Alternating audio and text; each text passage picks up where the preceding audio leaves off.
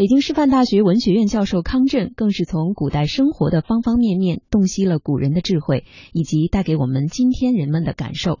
呃，国学讲堂，我们一同来聆听康震解读古人的智慧。其实，我觉得古代中国人的智慧跟现代中国人的智慧没什么太多的区别，是不是？而且呢，这个江山代有人才出，现在的人肯定比古代人更聪明，但是呢，古代的人他所面临的社会环境。他所处的人生的境遇，确实跟我们有很大的不同啊！我们现在这个社会呢，是飞速的、快速的发展，但是古代人的时候呢，农业社会，无论在空间上，无论在时间上，是吧？无论在人与人的距离上，都比现在的缓慢和巨大。比如说个简单的事情吧，李商隐说：“相见时难，别亦难，东风无力。”百花残，太惨了，是不是？相见时难，别亦难。你细想想，这真是把两个有情人之间的那种难舍难分的感情的纠结写得淋漓尽致。你能写得出来吗？你写不出来。原因是什么呢？原因你失掉了环境。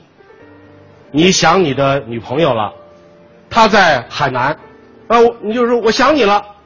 你本来想说相见时难别亦难，没这机会呀，是不是？吧唧一个电话就打过去了，是吧？再要着急的话，一张机票立刻就到，是吧？你还在飞机上酝酿情绪呢，想营造出相见时难别亦难的那种情怀。一看飞机就见着了，然后就说了很多的话。说完之后呢，两人一块坐飞机回来了。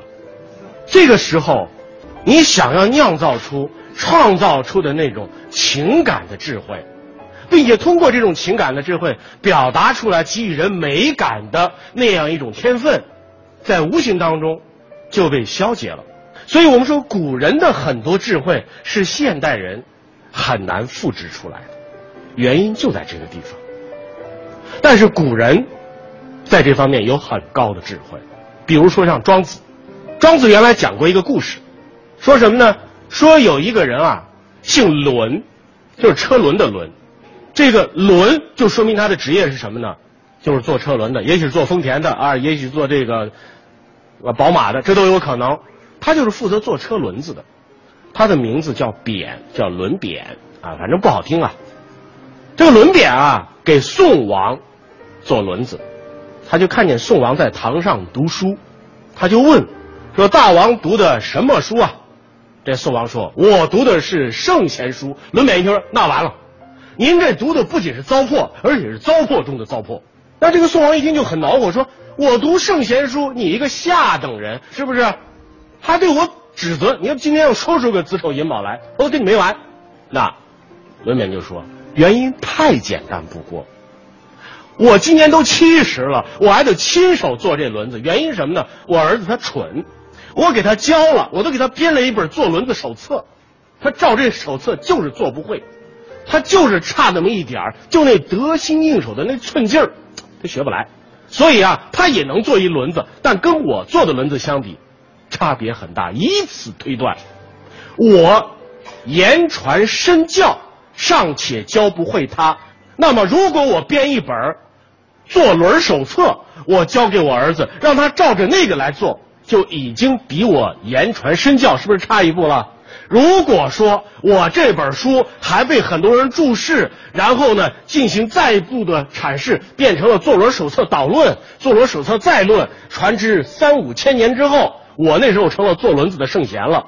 那么三五千年之后，那个人还拿这本书要来坐轮子，你想这不是糟粕是什么呀？以此可知，这个世界是不可知的。你们要知道，庄子是一个。对待知识，他认为是个不可知论者，他认为真理是很难传递的。我们并不是说庄子的观点是完全对的，但他指出了很重要的一点：知识不经过实践，不经过体验，是很难切实被你所体认到的和掌握到的。从这个意义上来讲，你要接触到知识，你要被知识所打动，你要感觉到知识的存在。或者它的真实，并且运用知识，你就必须切身的去体验。不有那么句话吗？是吧？想要吃梨子，就得去亲口尝一尝它的滋味。所以在现代这个社会里，我们道听途说的太多，我们捕风捉影的太多，我们真正去体验那个知识的环节太少了。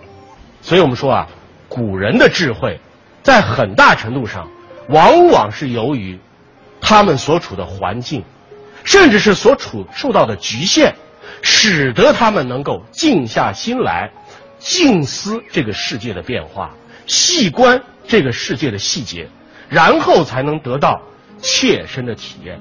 就像王维的诗里边说的：“这个人闲桂花落，夜静春山空。”这诗很奇怪。为什么人闲了，桂花就掉落了呢？难不成你闲得发慌，桂花也闲得发慌，所以不如坠落一下给你看？肯定不是这意思。他的意思是，只有你静下心来，你真正的有了这份闲心，你才会关注到桂花的凋落。庄子有这份闲心，他停留一下；孔子有这份闲心，停留一下。包括后代有很多的。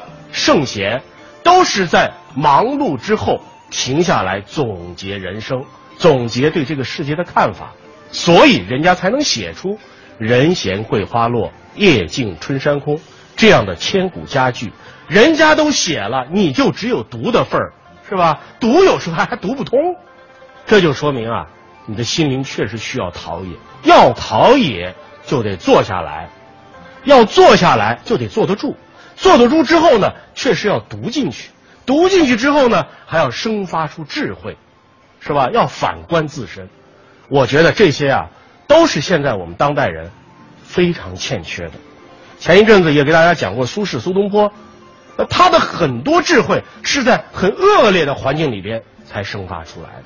如果不是在黄州，他怎么可能写出“大江东去，浪淘尽，千古风流人物”？